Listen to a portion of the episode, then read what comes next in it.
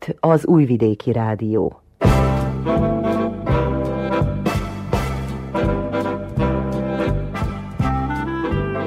Mozaik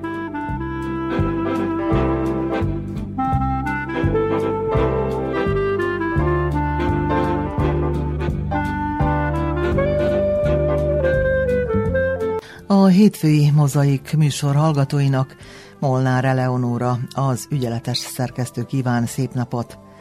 Színes a kínálatunk mára, kiváló alanyaink lesznek. Első óránkban Bojtos Bélával beszélgetünk, aki Bács Fekete hegyen él. 20 évig tanárként dolgozott, 20 évig pedig a Bács Fekete hegyi Nikola Gyurkovics általános iskola igazgatója volt. Azt követően második óránkban egy vidám témával várjuk Önöket, a ragadványnevek, csúfnevek lesznek terítéken, amit az adott helyzet komikum szülte tréfából, vagy a megkülönböztetés céljával ragasztottak általában a települések férfi tagjaira. Érdekessége, hogy ez a gúny név sokszor a család más tagjaira is átragadt, sőt generációról generációra hagyományozódott az Adorjáni Kovács Esztert halljuk, aki emlékszik még a településükön élő ragadvány nevek eredetére. Ezekből hallunk néhányat. Majd Szőke Anna néprajzkutatót kérdezzük a ragadvány nevek, csúfnevek eredetéről és funkciójáról. Tartsanak velünk!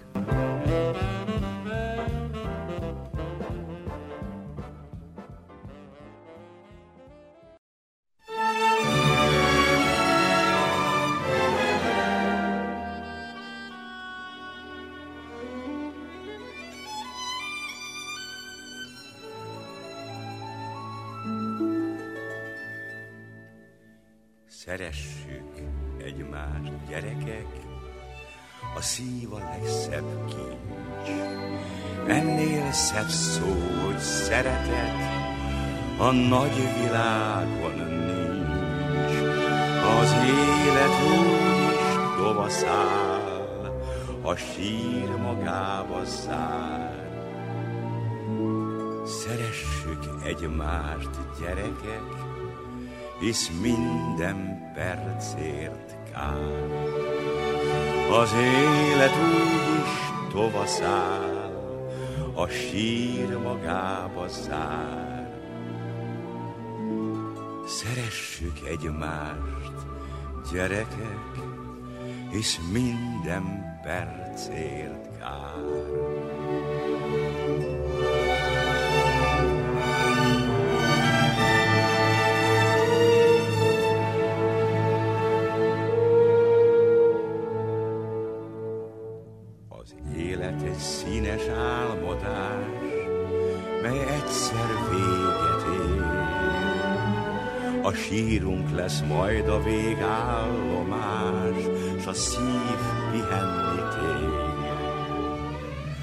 Álmodjunk mindig szépeket, Mert úgysem tart soká.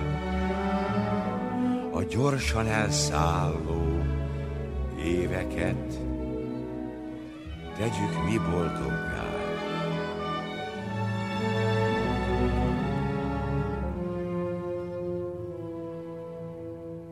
Szeressük egymást, gyerekek, a szív a legszebb kincs. Ennél szebb szó, hogy szeretet, a nagy világon nincs. Az élet úgy is tovaszál, a sír magába zár. Szeressük egymást, gyerekek, hisz minden percért kár. Az élet úgyis tovaszál, a sír magába zár. Szeressük egymást, gyerekek, hisz minden percért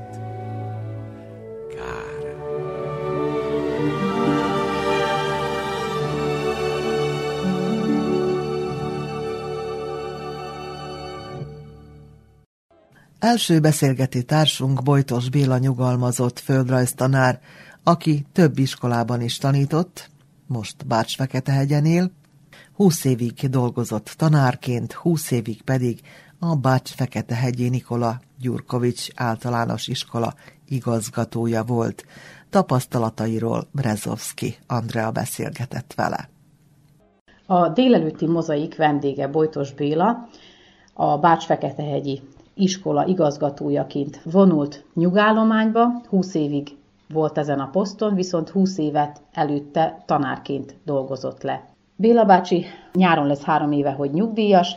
Először meséljen arról, hogy mivel tölti a nyugdíjas napjait. Nyugodt-e a nyugdíjas élet? Üdvözlök mindenkit, azt kell mondanom, hogy nyugodtabb sokkal, és eljön az embernek az életébe az ide, amikor úgy leürül az akkumulátor, és kell egy kicsit lazábban, kevesebb feladattal élni, hogy minőségesebb életet tudjon élni, mert ahogy a korra jön, hogy normális, ugye, hogy nem úgy haladunk el, ahogy szeretnénk, és tudjuk, hogy nem úgy haladunk, és akkor ez bánt bennünket. Ez így nem, nem igazából volt már jó. Amióta nyugdíjas vagyok, megnyugodtam, jobb a lelki állapotom, többet tudok a családdal foglalkozni, az unokákkal, akik hát várták már, hogy ne csak, hogy lerázzam, hogy menjél innen, hanem hogy oda jön az öletbe. Ez mind olyan, olyan érték, amiket nem lehet leírni, csak érezni lehet. És ez gazdagabbá teszi az embernek az életét. Hát én is hál' Istennek így vagyok, hogy gazdagabb az életem ezzel. Segítkezek nekik, gyerekeknek, az unokáknak, jönnek, játszunk velük, amivel a sajátommal, saját gyerekeimmel nem volt idő, mert a taposó tette a dolgát.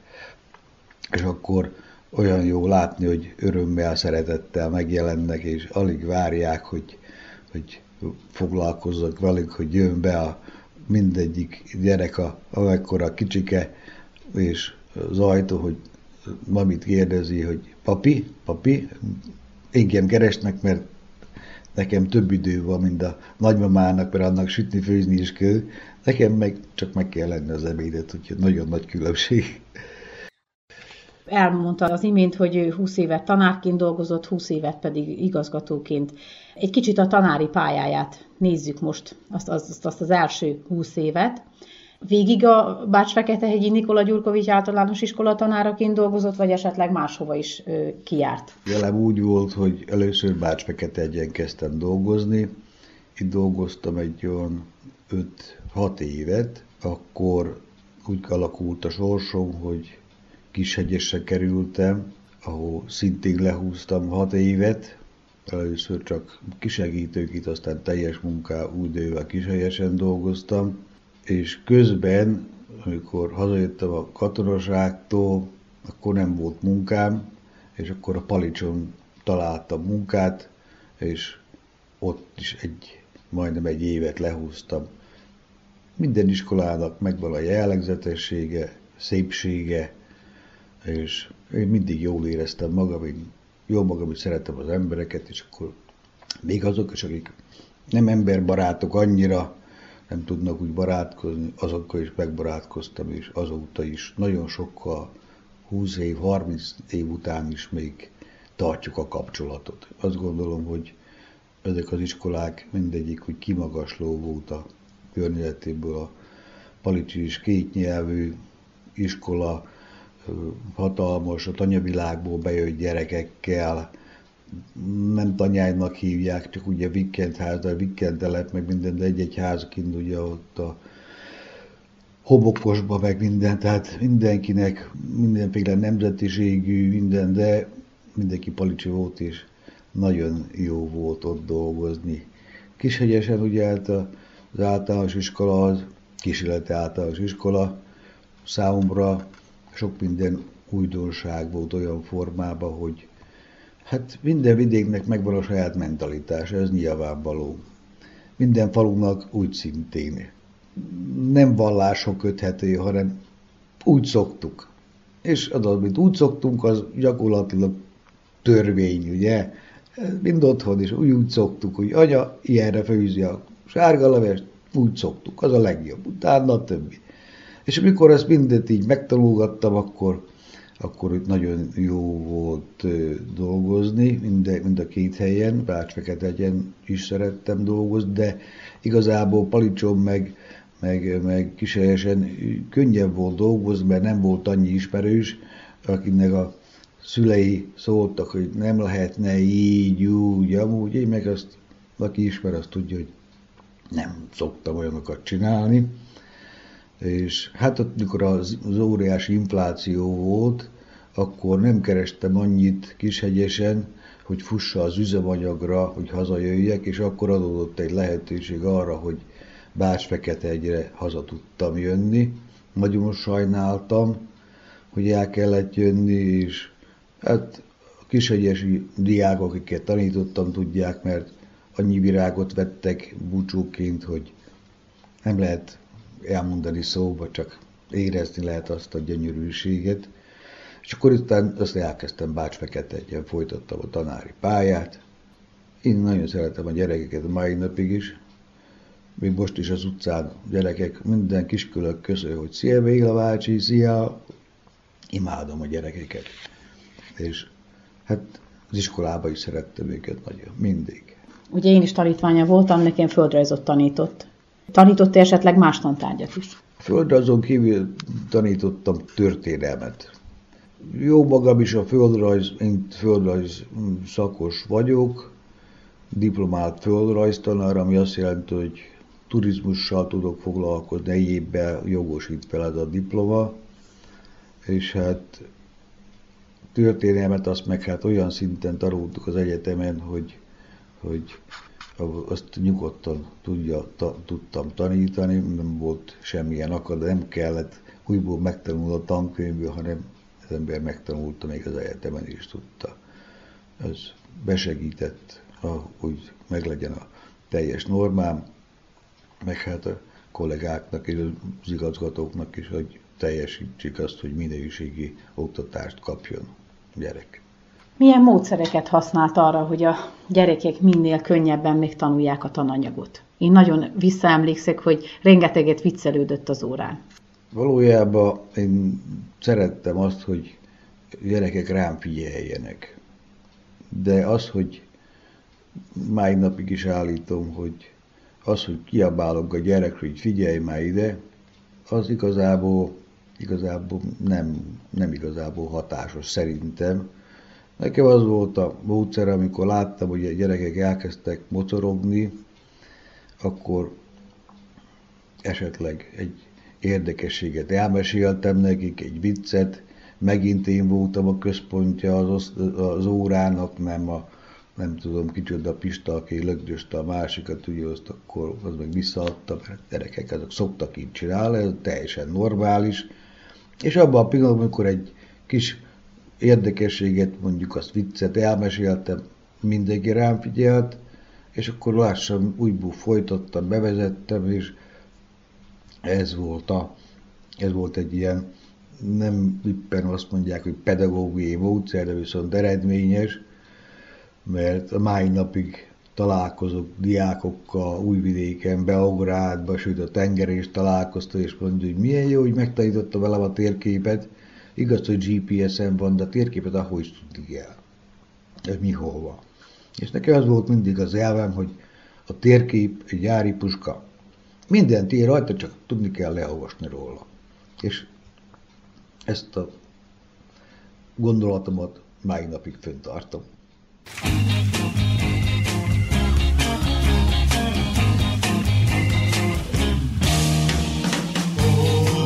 Harcos kis ördögök voltunk, naptól és kosztól, sötét volt arcunk. Nyáron csak mezitláb jártunk, barátom tám még emlékszel rá.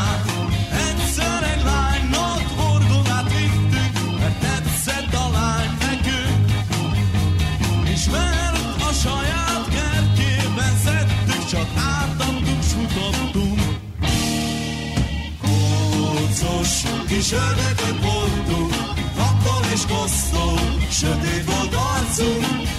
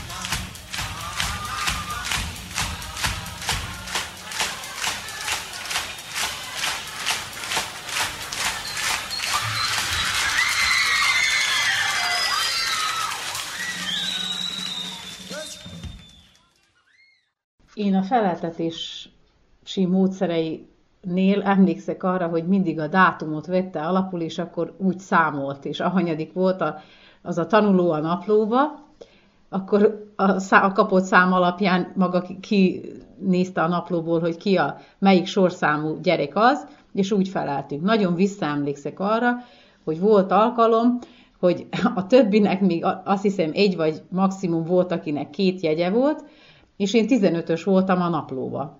És az valahogy mindig az jött ki, ahogy maga kiszámolta, és akkor mindig mondom, hát az ötödikre már csak át, átmegy majd másra a tanító bácsi, hát csak nem én fogok felállni, de azért mindig készültem, és azt mondta, hogy na, nézzük meg, hogy az Andi készülte mára is. Erre nagyon emlékszek. Emlékszik maga, hogy ilyen számkombinációkat nézett, vagy úgy feleltetett? Igen, tehát ez, ez azért csináltam ilyen formában, hogy a diákok mindig készüljenek, mert szeptember 1-én mindig elmondtam, hogy az utolsó három lecke mindig kérdezve lesz. És tartottam is mindig magamat, és akkor a gyerekek nem lanyhultak el nem volt gond a jegyek mennyiségével, mert rengeteg jegyet adtam a gyerekeknek, tehát hogy valakinek öt jegye volt, a másiknak meg hat, az nagyjából ott van. Másodja egy-két jegye van neki, és hát még az is mindig nagy szeretettel csináltam, hogyha valaki gyenge jegyet kapott, azt nagyon rosszul ér, érintett engem, hogy nem tudtam megtanítani, ezért a következő órán mindig kellett javítani. Tehát nem rontott, tudta, hogy abból a leckéből ki kell neki javítani. Az volt a lényegem, hogy meg is tanulj. Nem az egyest adjak neki, nem tudta, hanem hogy, hogy megtanulja, mert azért voltunk ott, hogy megtanítsuk a gyerekeket. Újra itt van, újra itt van, újra itt van a nagy csapat csapjad össze, csapjad össze, csapjad össze a mancsoda. Újra hallom, újra hallom, újra hallom a hangokat. Légy a vendégünk, légy az emlékünk, ünnepeljük meg az új találkozást, és hogy elférjünk, arra megkérünk, ne csinálj felfordulást. Leányok, szép leányok, szép leányok, ne írjatok. Hullanak már, hullanak már, hullanak már a csillagok. És mi mégis, és mi mégis, és mi mégis itt vagyunk. Légy a vendégünk, légy az emlékünk, ünnepeljük meg az új találkozást, és hogy elférjünk, csinálj fel fordulást.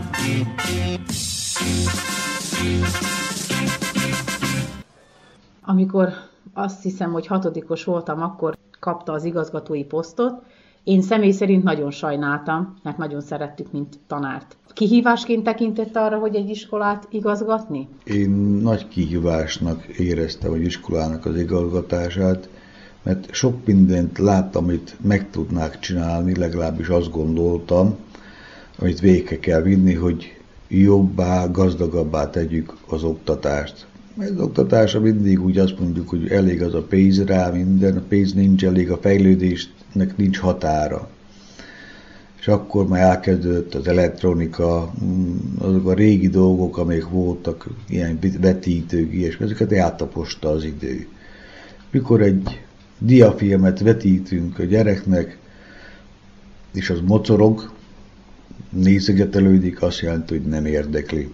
Azért, mert otthon már volt színes tévé, tehát ott egész mást látott. És én ezt láttam benne, hogy egy olyan fejlődést hozzunk, nekem volt egy igényem, jó magam is szeretem az ilyen kütyüket, és azt gondolom, hogy ezeket a dolgokat el is értem, és hogy elértem az újdonságokat, behoztam az iskolába, és nem csak, hogy behoztam, hanem aztán fejlesztettem is tovább, és hát mire elmentem, addigra az eleje az már szintén elavult, elektronika volt, de viszont, de viszont azt gondolom, hogy az iskolák mindig toppon volt a felszerelésekbe.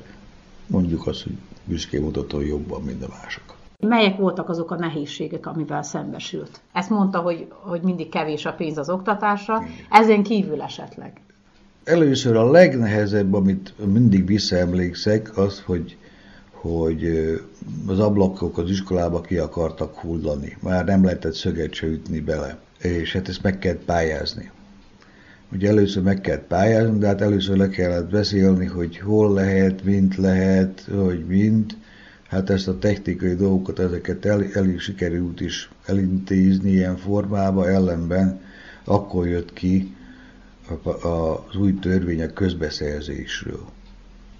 És nekem meg kellett tanulnom a törvényt, mert senki a környéken nem foglalkozott egy hisz akkor jött ki, senki nem tudta rendesen, és nekem ezt meg kellett tanulnom, szokatlan volt törvényt tanulni, de viszont megtettem, mert úgy voltam vele, hogyha már elvállaltam, aki fővette a kolompot, kolompoljon, csinálja meg, és sikeresen végrehajtottuk azt az ablakcsere programot, és az annyit jelentett, hogy kevesebb üzemanyagból, mint addig, a sportcsarnokot is kifűtöttük az iskolával megspórolt üzemanyagon. Annyit jelentett, pedig a sportcsarnok is 1750 négyzetméter, ami, aki foglalkozik vele, azt tudja, hogy egy kézlabda pályájé nagyság, amely Európa bajnokságot lehet játszani, tehát a szabványoknak felel meg, és még úgy is maradt üzemanyagra pénz. Annyit jelentett. Micsoda útjaim voltak nekem, szólt Desiré, most, hogy emlékezem, Micsoda egy zűrzavar, hány tévedés, tán hazudtam is, és volt egy kevés, és volt egy kevés, nem is tudom, hogy hívjam ezt? Talán volt egy-két este, ami nincs megnevezve, és valószínű, hogy már így is maradnak, nevezetlenül Tararararam. Tararararam. Tararararararararam. Tararararam.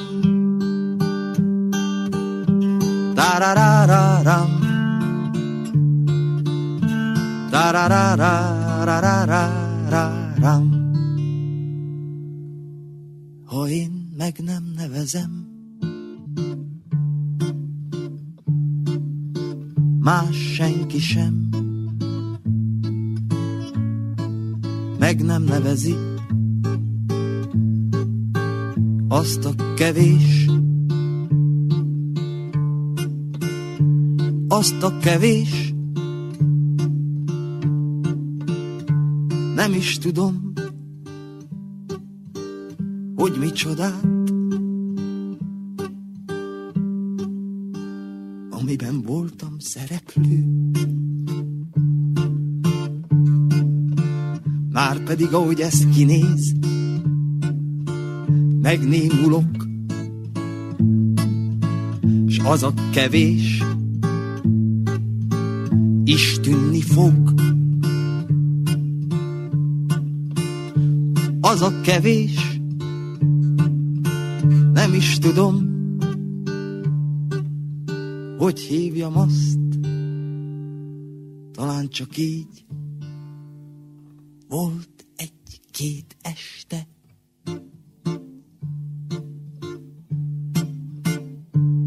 Tarararam. Tarararam.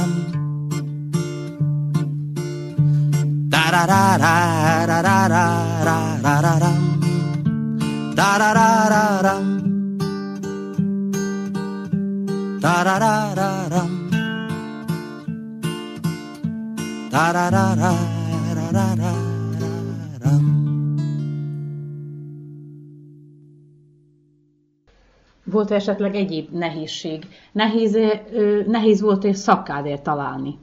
Egy időben elég nehéz volt szakkádert találni, de mindig valamiféleképpen addig kerestünk, kutattunk, hogy szakemberek dolgoztak. Mi iskolánkban nem volt jellemző, hogy, hogy a segédtanárok valahonnan eljöttek, meg nem volt diplomája, vagy, vagy egészen más, csak hogy meg legyenek tartva az órák. Amikor mentünk ugye a, az évi alkura az állammal a fizetésekről, akkor mindig csodálkoztak, ilyen rengeteg pénzt kell, hogy fizessenek, mert nálunk minden, mindenki diplomás volt, és hát annak teljes fizetés kell, akinek meg nincs diplomája, az meg mondjuk főiskolai vagy középiskolai fizetéssel tartotta az órákat. És ez, ez mindig előre kellett látni, tervezni, megismerni a környezetet, hogy hol a lehetőség, megismerni olyanokat, akik meg tudták mondani, hogy tudtak segíteni, mert én rengeteg ismer, embert ismerek, és nem az fontos az embernek az életében, hogy a világon a legokosabb legyen, hogy, hanem hogy tudja azt, hogy az a másik mit tud, akkor van segítség. Egyébként nem lehet úgy, hogy megyünk az felemelt fejjel, büszkén, nagyon okosak vagyunk. Rengeteg ember segített abba, hogy ennyi éven keresztül, ennyi éven keresztül én azt gondolom, hogy jól csinálhattam, mert hát minden négy évben ugye választják az embert, és, és hát mindig megválasztottak, még amikor eljöttem nyugdíjba, még akkor is két év mandátum volt. Mi a tapasztalata? Mit látott igazgatóként? Mennyire vonzó a tanári pálya a fiatalok szempontjából, a fiatalok részére?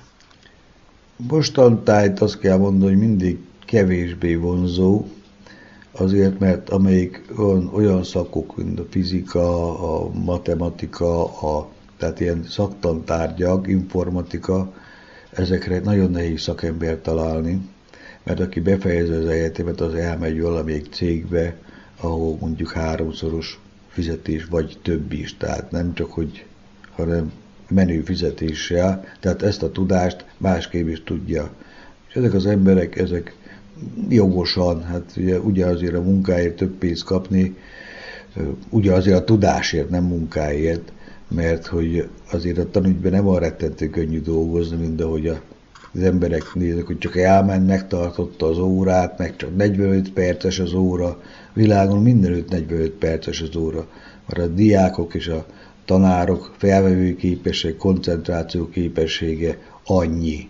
Tehát nem azért, hogy valaki jobb helyzetbe kerüljön, mint a ott folyamatosan koncentrálni kell, és az, aki próbálta, az tudja, hogy nem egyszerű dolog, hogy nem félre beszélni, mellé beszélni, hanem pontosan helyén, mert az a 20-25 gyermek figyel rád, és hogyha nem olyat mondasz, annak híre megy, lejáratod magadat. Tehát ez nagyon fontos dolog, hogy tanárember adjon magára. Nagyon fontos.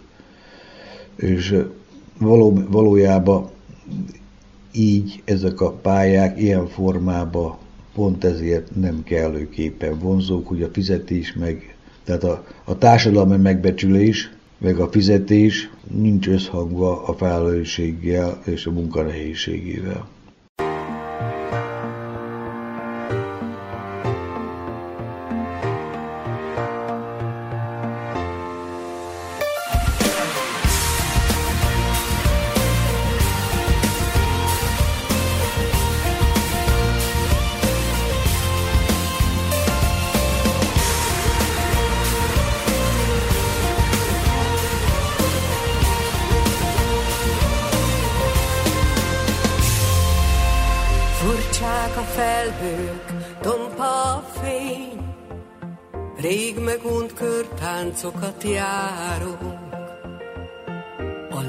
Ködben tán semmi remény, de a dalban még vigaszt találunk.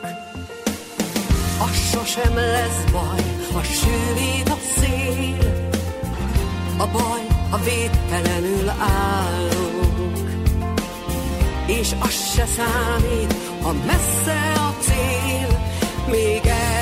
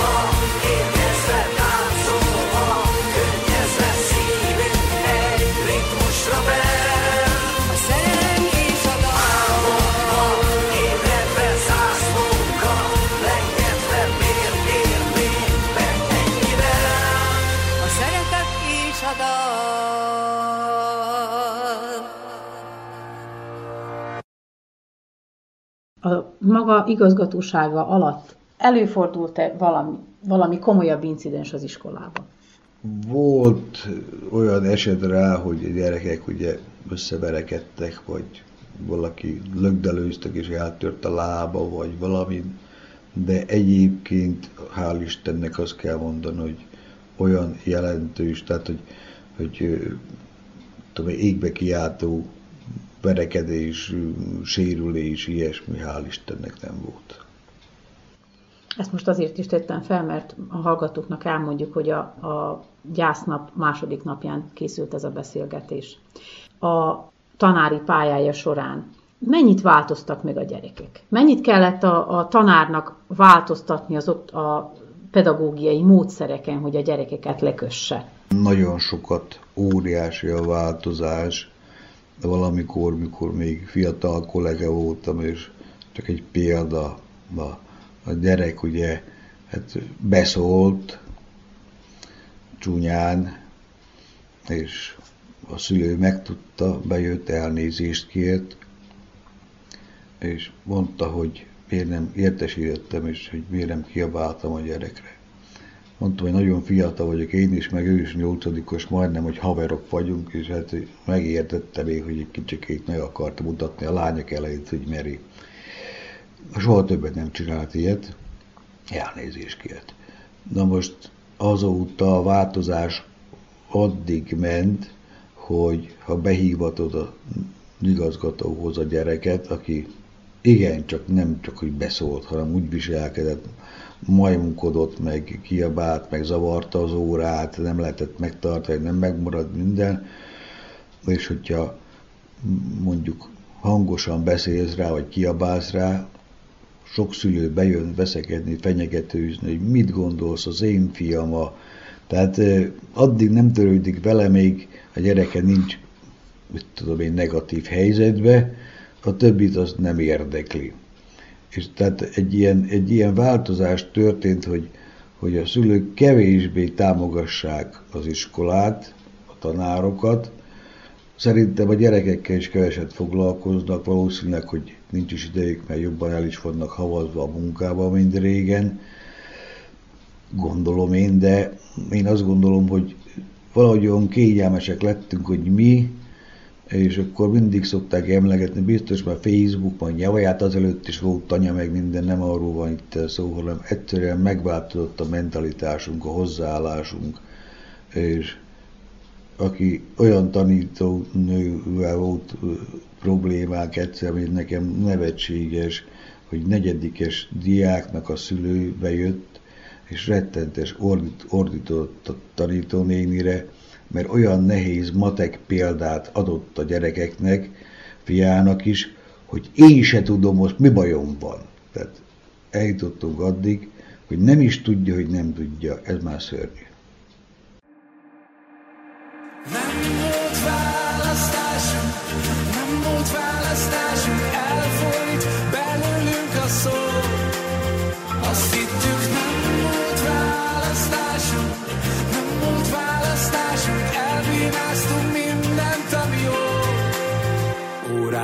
Bújták az Instagramon, egymás képét a telefon előtt, majd kártyavárként omlottak össze az első találkozó előtt. Második este rágó a szájban, egy számmal kisebb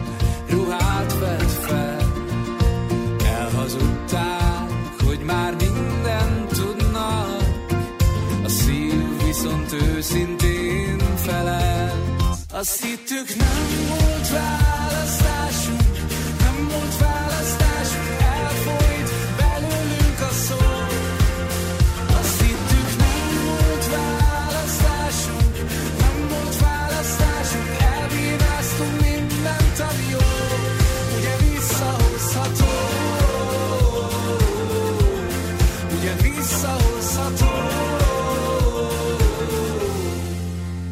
Az egyik írta, a másik várta,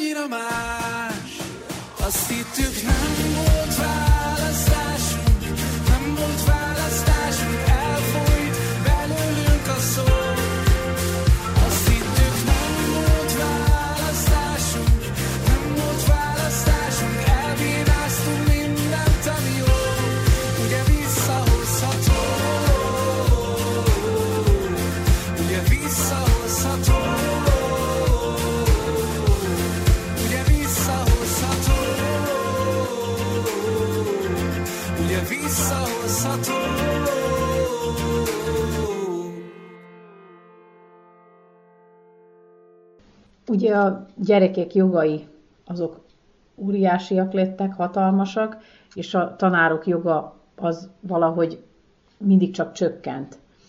Én emlékszek nagyon rá, hogy abban az időben, amikor én voltam, hát 20 éve, hogy az idén lesz 20 éve, hogy befejeztem az általános iskolát, emlékszem rá, hogy amikor ö, felsősök voltunk is az óráin, hát a fiúknak, hát jó van, a lányok azok türelmesek voltak, még nyugodtak, a fiúk volt, volt pár eleven fiú az osztályba, és azért maga úgy osztogatott barackot. De most ugye nem szabad bántani a gyerekeket, semmit nem szabad velük. Én azt gondolom, hogy nem lett annak a, ez egy pár fiúnak, aki egy kicsit elevenkedett és nem figyelt az órán, semmi baj attól, hogy maga kiosztott néha egy-két barackot.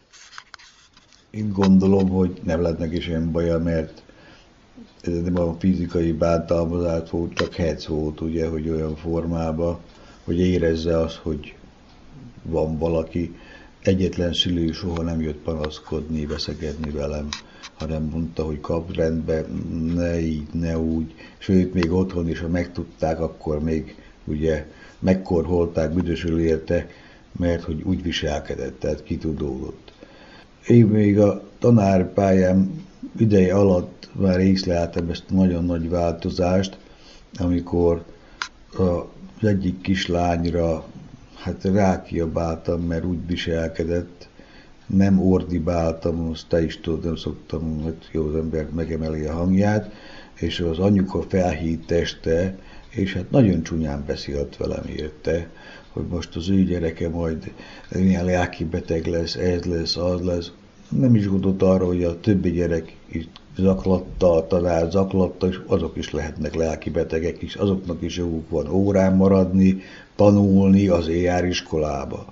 Tehát valamiféleképpen olyan önzők lettünk, hogy mi, meg a többi az nem érdekel. A többinek úgy kell viselkedni, úgy rendelkezni, hogy nekem megfeleljen.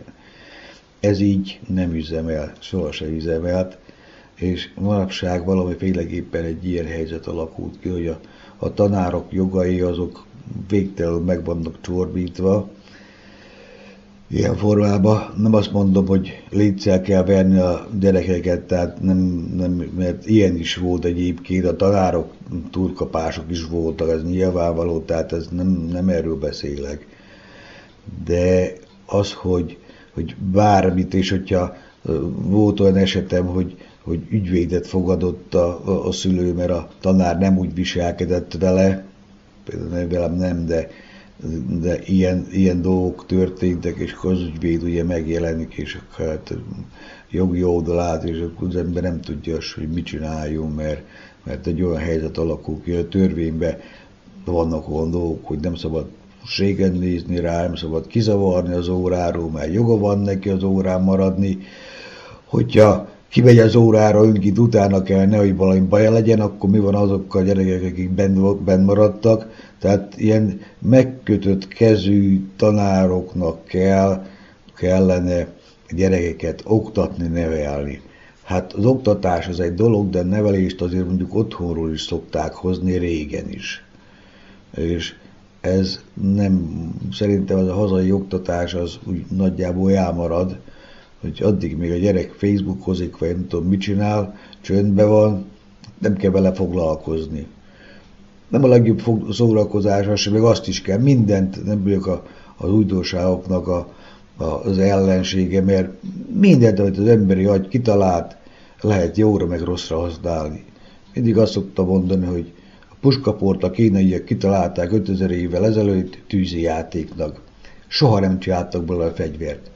Az európai csináltak fegyvert és öldöklő anyag lett belőle. Tehát amit kitalálunk, azt lehet jóra, meg rosszra használni.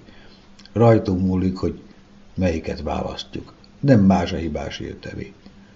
Ez nagyon jó végszó, nagyon szépen köszönöm a beszélgetést, és akkor hosszú és boldog családja körébe eltöltött, eltöltött nyugdíjas éveket kívánok önnek. Nagyon szépen köszönöm. köszönöm. Bojtos Béla nyugalmazott tanárral, iskola igazgatóval Brezovski Andrea beszélgetett. Pam, pam, pam, pam, pam, pam, pam, pam,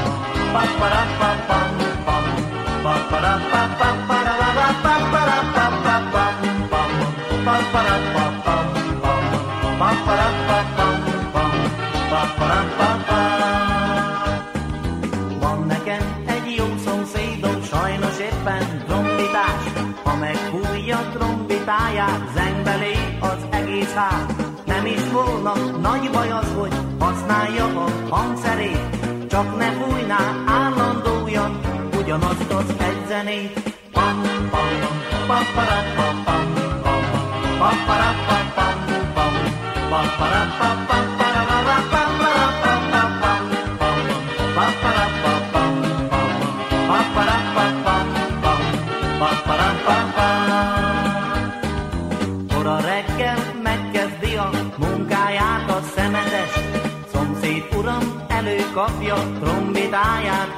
lesz.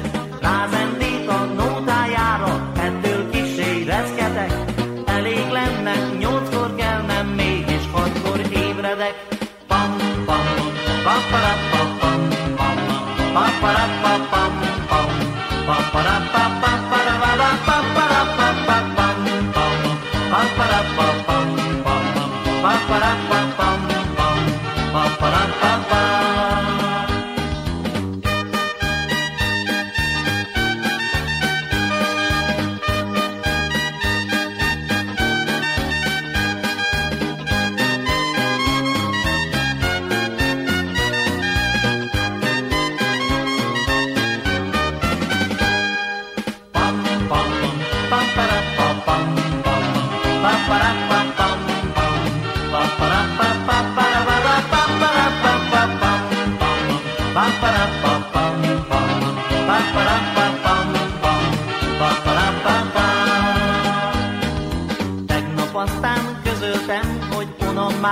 slágeré.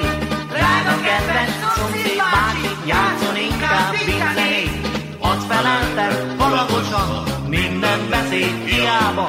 És akinek nem tetszik, az menjen el a ping-pong. Pam-parapam-pam, pam-parapam-pam, pam-parapam-pam. Ba-ba-da-ba-ba-ba-ba-ba-ba-ba-ba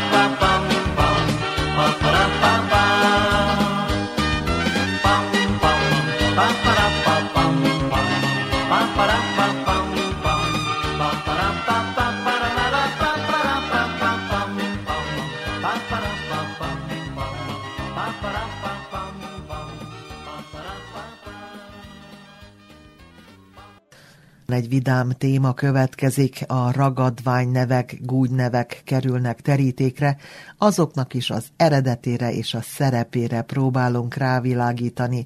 Nem is kell mondani, hogy a helyzet komikum szülte ragadvány nevek a legnevetségesebbek, különösen ha emlékezünk az eredetükre. Az ilyen neveket okkal kapták a viselőik, viszont ami érdekes, hogy a leszármazottaknak már nem sok közük volt az eredeti történethez, mégis megörökölték a csúfneveket.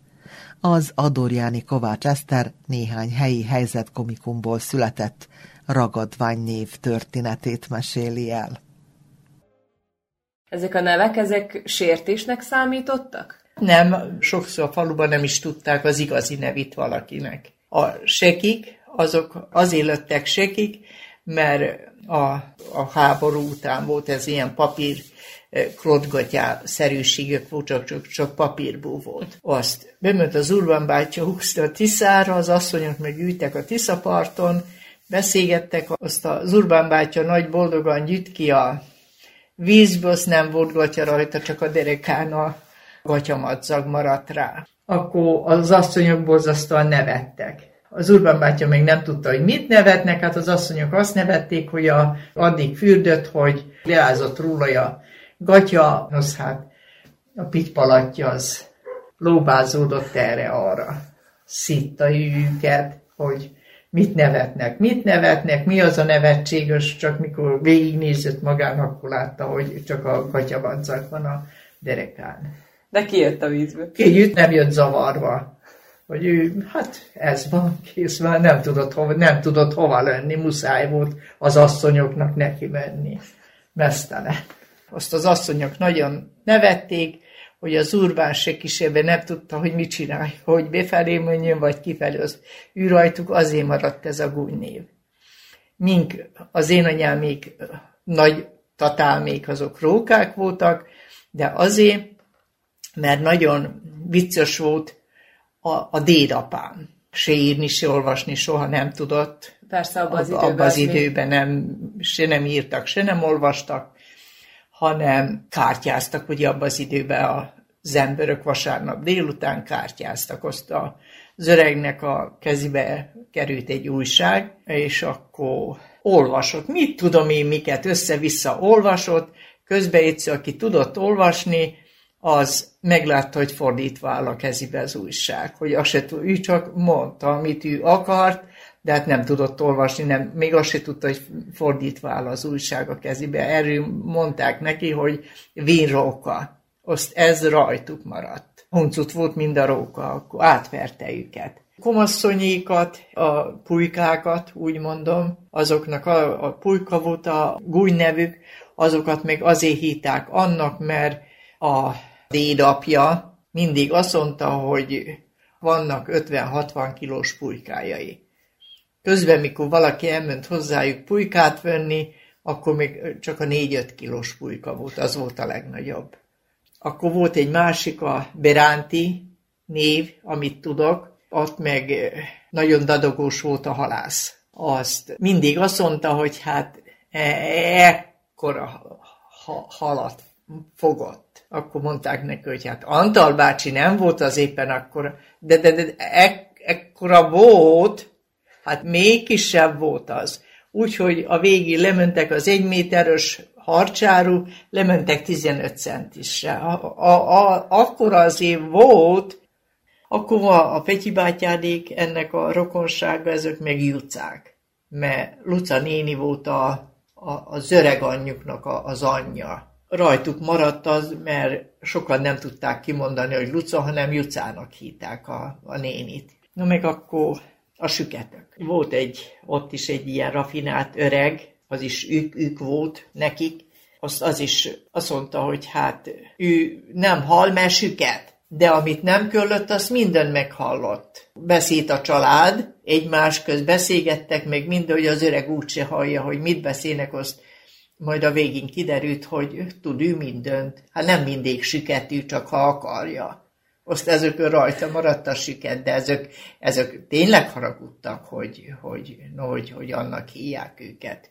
Mink hát annyira nem, hát ez van kész. Sok ilyen van a faluban, akiket én tudok, ez, ezek mind az ősökről, a, a dédről, meg, meg még némelyik még az zük, zükapáru, mert általában férfiakról ragadt ez.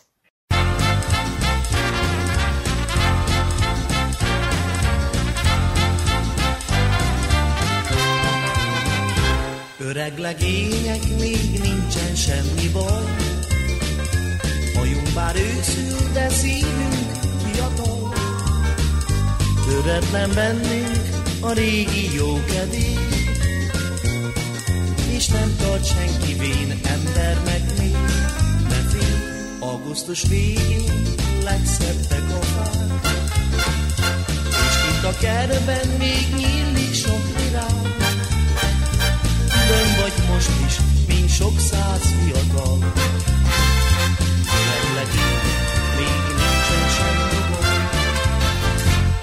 Az élet mind a gyors vonatú szágó, míg rájövünk, hogy ifjúságunk elmúlt.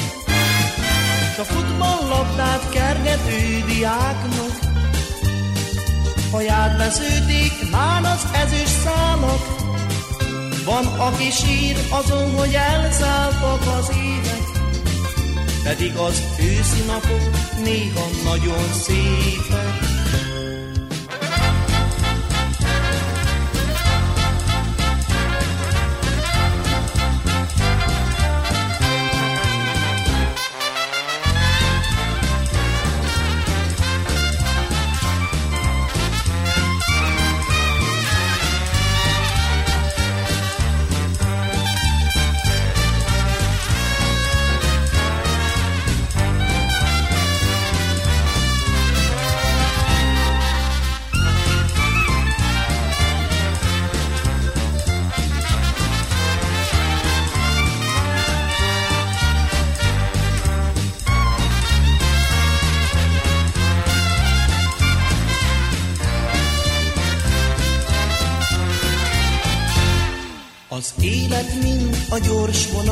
Szágul, Míg rájövünk, hogy ifjúságunk elmúlt. A futballlabdát kergető diáknak, Haját beszőték már az ezüst szálok, Van, aki sír azon, hogy elszálltak az évek, pedig az őszi napok néha nagyon szépek. Öreg legények, még nincsen semmi baj. Hajunk bár őszül, de szívünk fiatal. Töretlen bennünk a régi jó kedély, és nem tart senki vén embernek mi. Ne félj, augusztus végén legszebbek a fák, és kint a kertben még nyílik sok virág külön vagy most is, mint sok száz fiatal. Öreg legények, még nincsen semmi baj. Pár percig még maradunk a ragadvány nevek témájánál. Szőke Anna néprajzkutatót kérdezzük a ragadvány nevek, csúfnevek eredetéről, és arról, hogy milyen funkciója lehetett ezeknek a neveknek, mert szerepük volt sokszor azért, mert egyszerűen csak így lehetett megkülönböztetni az azonos vezeték nevű családokat. Azzal kezdeném, hogy ősidők óta léteznek a ragadványnevek, illetve a csúfnevek. A helyzet szüli őket, de én azt mondanám, hogy néha a szükség szülte, és néha a helyzet komikumok. Az imént elhangzott példákból inkább a helyzet szülte, hogy valakire ráragasztanak egy nevet.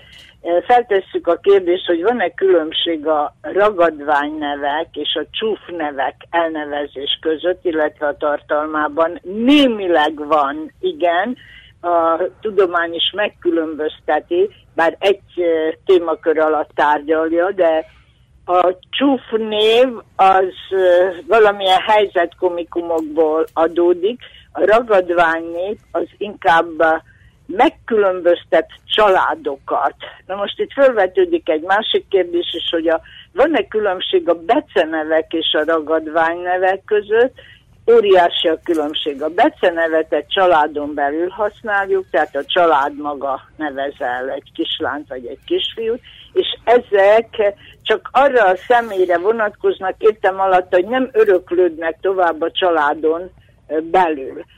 Szeretném elmondani, hogy a ragadványnevekre belső és külső tulajdonságok utalnak, tehát azokból erednek, hogy kire milyen nevet ragasztanak rá.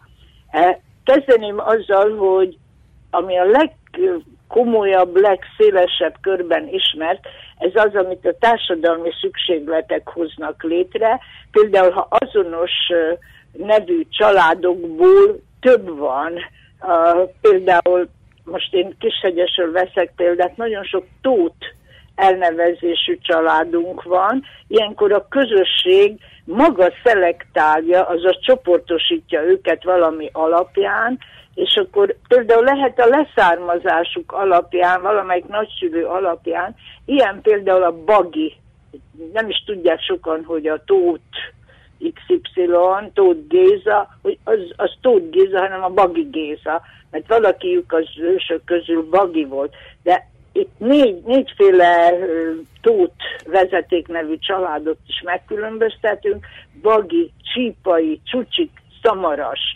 Azután van a Dudás vezetéknév, a Ciha, hát Topolyán tudjuk, egy nagyon nagy vendéglője volt, van ma is, kishegyesiek, és tollasok voltak, a vezeték nevű Dudás. Tehát ők a cihák lettek, de van tollas dudásunk is. A nagy vezeték nevűek, szintén nagyon nagy család, belőlük lett a szellákok és a kaneszek.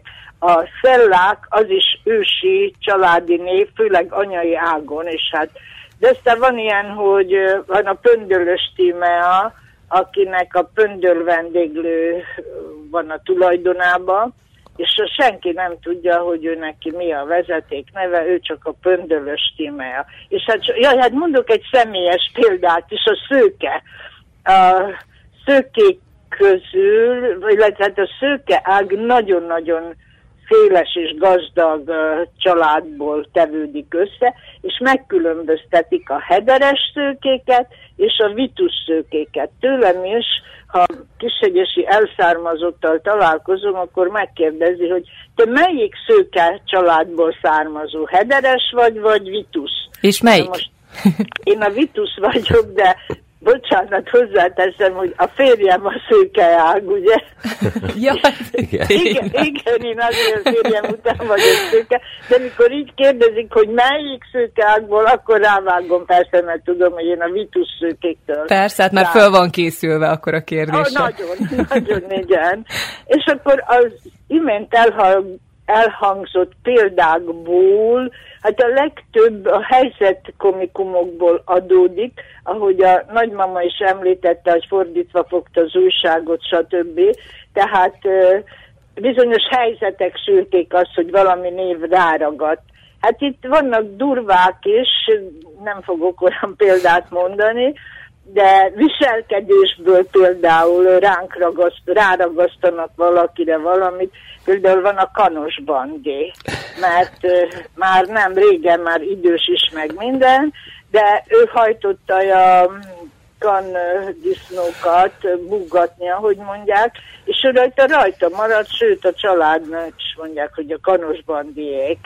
Akkor nagyon érdekes a Kandur Béci ez egy úriember volt, szerette a hölgyeket, és, és akkor a, még egy érdekeset mondok, a szúnyog csődör. Erről konkrétan tudom, hogy nagyon sovány kis férfi volt, és, és hát nagyon szerette a, a szép asszonyokat, és akkor a szúnyog csődör. De van vonyó is például, ez, ez nagyon érdekes, nem mondom a keresztnevét, Azért, mert az apja állandóan húzta magával, felnőtt korában is, apa mondta, hogy gyere, meg ezt csinál, meg azt csinál, és akkor rajta is maradt, hogy a vonyó XY.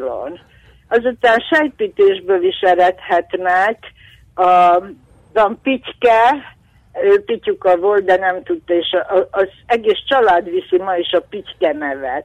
Szutyú, ennek nem tudom az eredetét, a gunyi, az például nagyon gúnyolódós volt, a gyerekei is viszik, már harmadik generáció ezt a, ezt a nevet.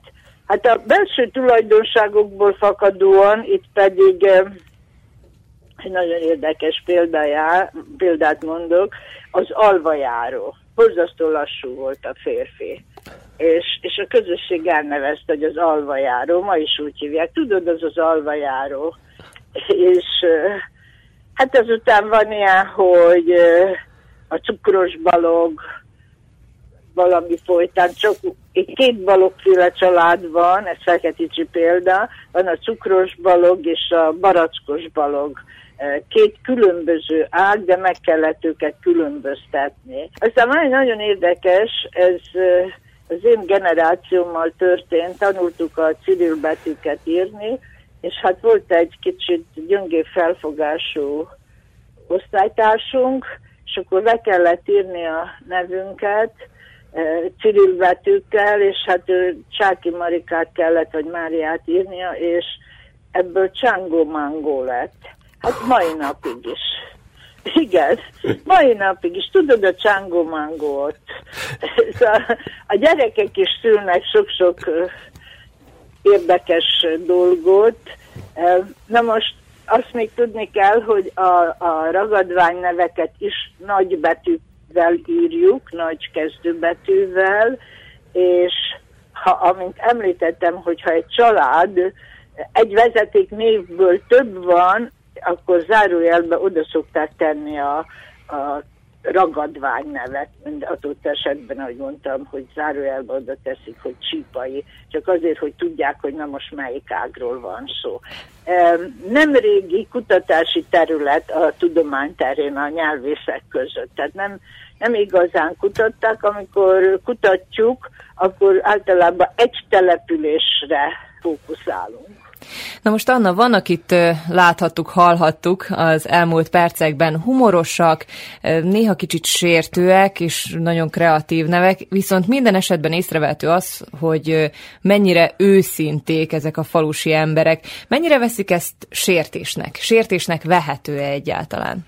Nem veszi. Hát ha most így mondom, ha nagyon-nagyon durva, de nem, nem veszik sértésnek az emberek, itt az elhangzott példákból egy sem volt olyan, hogy sértette volna a családot. Hát mi ezek vagyunk, szokták mondani, vagy ránk ezt mondják. Ha nagyon durva, azt, azt azért nem szabad használni. De az az eredet, hogy nem tud például pert indítani, nem tud, mert szájról szájra megy, és akkor nem tud egy teljes közösséget beperelni, hogy miért neveznek engem például Pulyka Marinak, mert az is van. De azért mérgelődni azt tud. Ah, uh, uh, uh. igen, igen. Úgyhogy én, én örülök, hogy a, a szőke családnak ilyen szép megkülönböztetése van, hogy hederes szőkék, ez onnan ered, hogy ugye volt a szőke sor Adához közel, nagyon nagy család volt, és jómódú család volt, és mindig eh, hederes lovakkal jöttek be a faluba, meg lóháton, meg minden, és ők lettek a hederes szőkék. A vitus szőkék pedig eh, hát inkább a szegényebb ág volt, nagyon nagy eh, családok vagy család létszám volt, sok gyerekkel voltak. Például a, a déd nagyapája a férjemnek 11-en voltak, és tessék elgondolni, hogy azt hiszem két nő volt az egészben, oda gyönyörű család volt. Hát akkor tényleg nagy lehet a család, viszont visszatérve még a, a hát ezekhez a mindenféle ragadványnevekhez, gújnevekhez, ezeknek valamiféle hagyományőrző szerepük csak van, nem? Persze, persze, persze. Hát nem beszélve arról, hogy, hogy azért meghatározza egy családnak a, a, az életvitelét, a vonalát. Na most a helyzet komikumokból ed, eredő, amit mondtam is, hogy ilyen a, a nagyanya által említett az újság, a vicces, stb. Hát igen, igen. Elmondja például azt, hogy milyen volt a család. Utal rá, ez a helyes, utal rá, hogy mi történhetett a családban, mi miért volt szép dolgok ezek, nem szeretjük őket igazából, de szép dolgok. Az Adorjáni Kovács Eszterrel és Szőke Anna néprajz kutatóval a reggel műsorunkban Kovács Magdaléna és Horváth Csaba beszélgetett a ragadvány nevekről.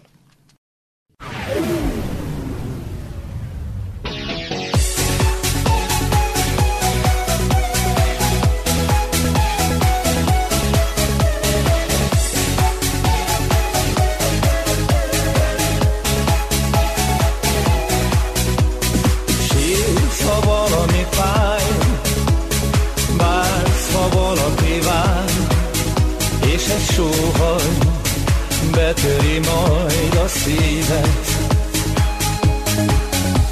Ha vársz, kijön elát, hogyha félsz, ha egyedül állsz, egy nap, egy sóhaj után megérted. Csupa sóhaj az élet, még végig élünk a vágyakon. Csupa sóhaj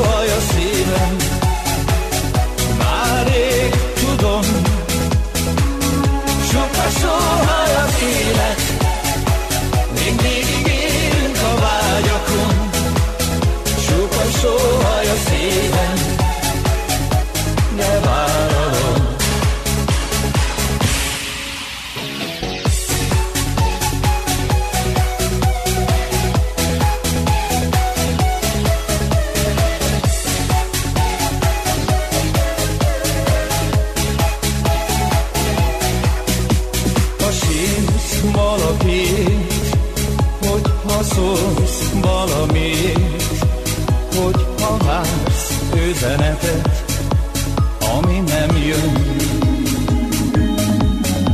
Ha már a remény se kell, ha már rég nem hiszel, nézd, a sorba beállsz, és eljön.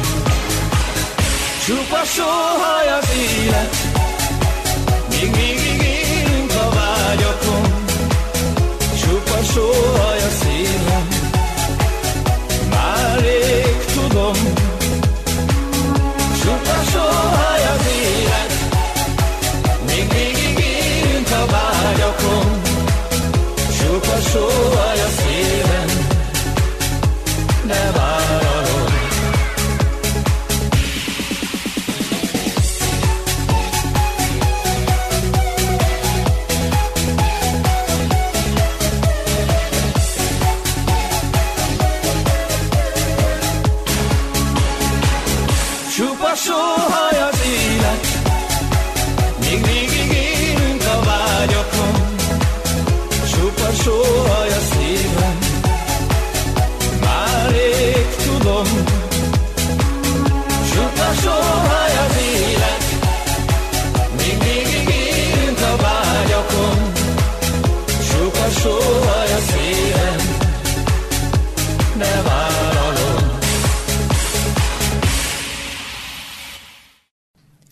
Kullán hagyományos módon idén is kimentek a hívek a határba a búza és a gabonaföldeket megáldani. Az eseményt idén április utolsó szombatján tartották meg Juhász György, a Szent György plébánia templom esperes plébánosa, és a kulai születésű Miocs József a szabadkai Paulinum rektora. Továbbiakban erről készült riportunkat hallhatják. Kólán is minden évben megszervezésre kerül a búza szentelés. A búza és a gabonaföldeknek a megáldása, mely nagy jelentőséggel bír a keresztény liturgiákban. Ezen településben az eseményt minden évben április utolsó vagy május első szombatján tartják, más-más búzával bevetett parcellán. Az idén április 29-én jegyezték az eseményt, mely egyik levezetője Juhász György, a Szent György plébánia templom esperes plébánosa volt, aki riportunk során többet is mesélt e ősi szokásról. A búzaszentés ősi szokás, és pedig Szent Márk evangélista napján, az április 25-én van. De mi utána van szombaton szoktuk összejönni, amikor leginkább alkalmas az emberek mégiscsak már megszokták, hogy szombaton szabadabbak, úgyhogy mi, tehát most szombati napon tartottuk meg, és főleg azok jönnek ide, vagyis a Buza Szentés, akik egyébként is mezőgazdasággal foglalkoznak, többen vannak közük, akik az egyház földjeit is bérlik, és akkor azon dolgoznak. Úgy van, hogy minden évben másik és másik területre megyünk, vagy darabra megyünk, hogy megszenteljük, és akkor ez is egy ilyen szép szokás lett, hogy a házi gazdal volt a házszent, és meghív bennünket egy ebédre. Úgyhogy így kerültünk most erre a tanyára. A Szentírásból olvasunk valami keveset, vagy nem sokat, még imádkozunk a minden szentek litániáját mondjuk, de egy-két gondolatot mindig szeretnék kihangsúlyozni ilyenkor. Az első az, amit hangsúlyozok, az, hogy a Jóisten arra teremtett bennünket, hogy élünk, hogy életet adjunk, és az életet föntartsuk. Úgyhogy sokasodjak és szaporodjatok, írja a Szentírás. Másik meg hajtsátok uralmatok alá a természetet, a földet. Úgyhogy ez mindazért az életét szolgálja. Ezt szeretném kihangsúlyozni, meg aztán azt is, hogy Jézus azt mondta, hogy nálam nélkül semmit sem tették. Hogy ne gondoljuk azt, hogy ha, ha kemény munkával dolgoztunk, hogy akkor az az minden. Sok, fontos, de nem minden. Ehhez szükséges a Istennek az áldása. Ezért vagyunk itt, ezért imádkoztunk.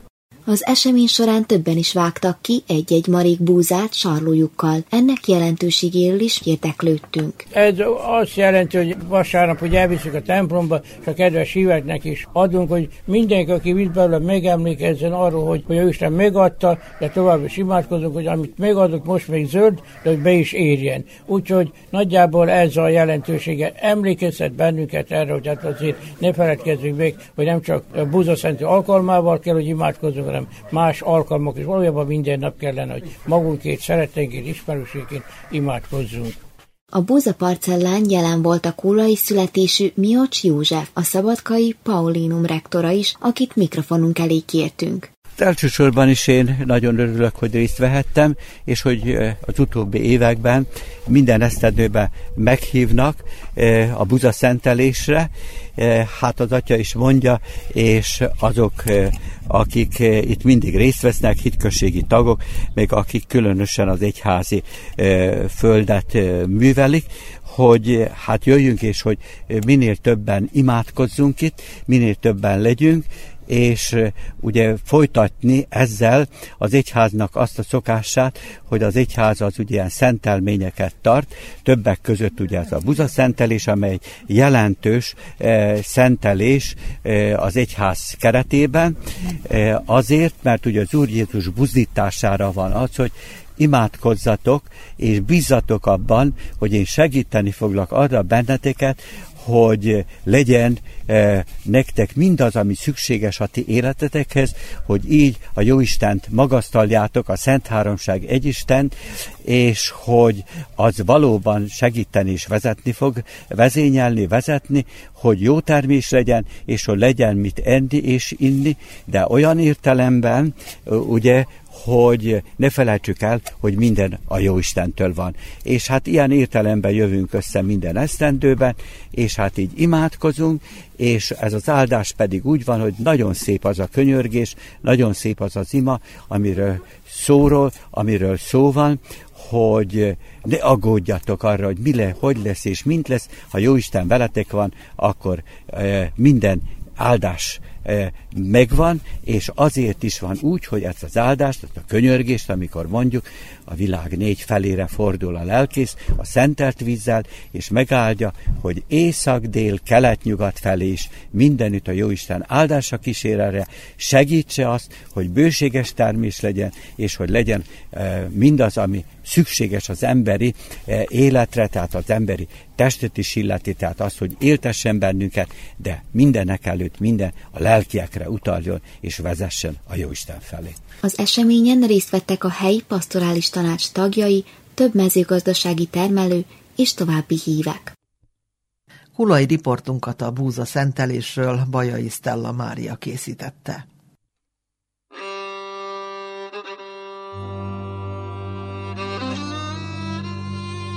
Az Újvidéki Rádió hétfő délelőtti mozaik műsorát hallgatták. A zenei szerkesztő Horváth Csaba volt, közreműködött még Brezovski Andrea, Tajkman Sándor, Német Ernő és Bajai Stella Mária.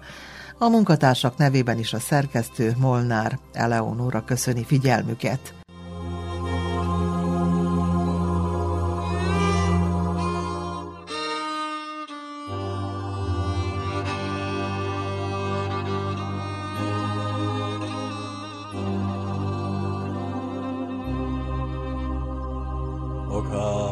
Úr, ha végig megyek rajtad én, eszembe jut egy régi szép regény.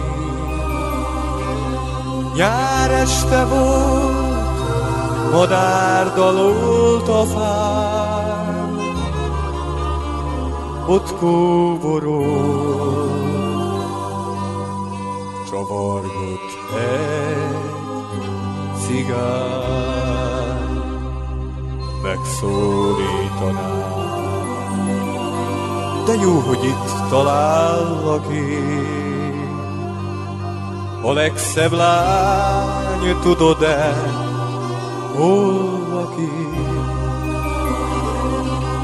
ott arra lent, túl az akát soron,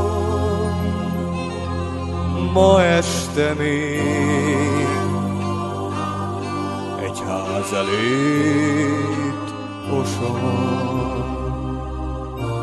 Egy ablaknál állj meg cigány, s úgy muzsikált, hogy sírjon az a szép leány. Olyan legyen,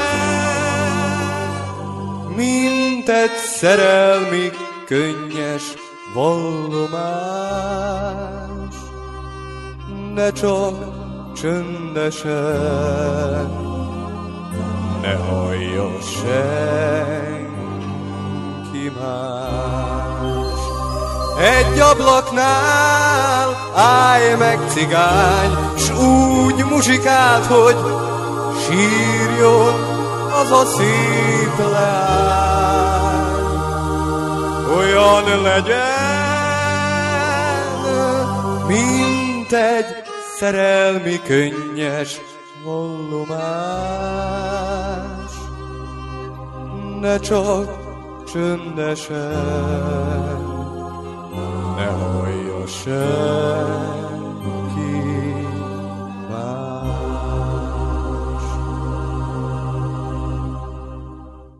Mindent elfelejtek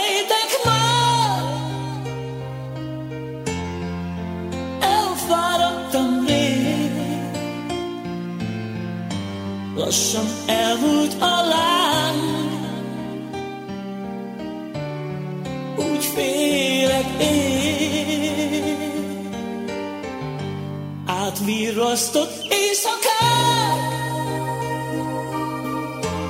száz el nem mondott szó. Most már ez vagyok én, egy süllyedő hajó. Még nem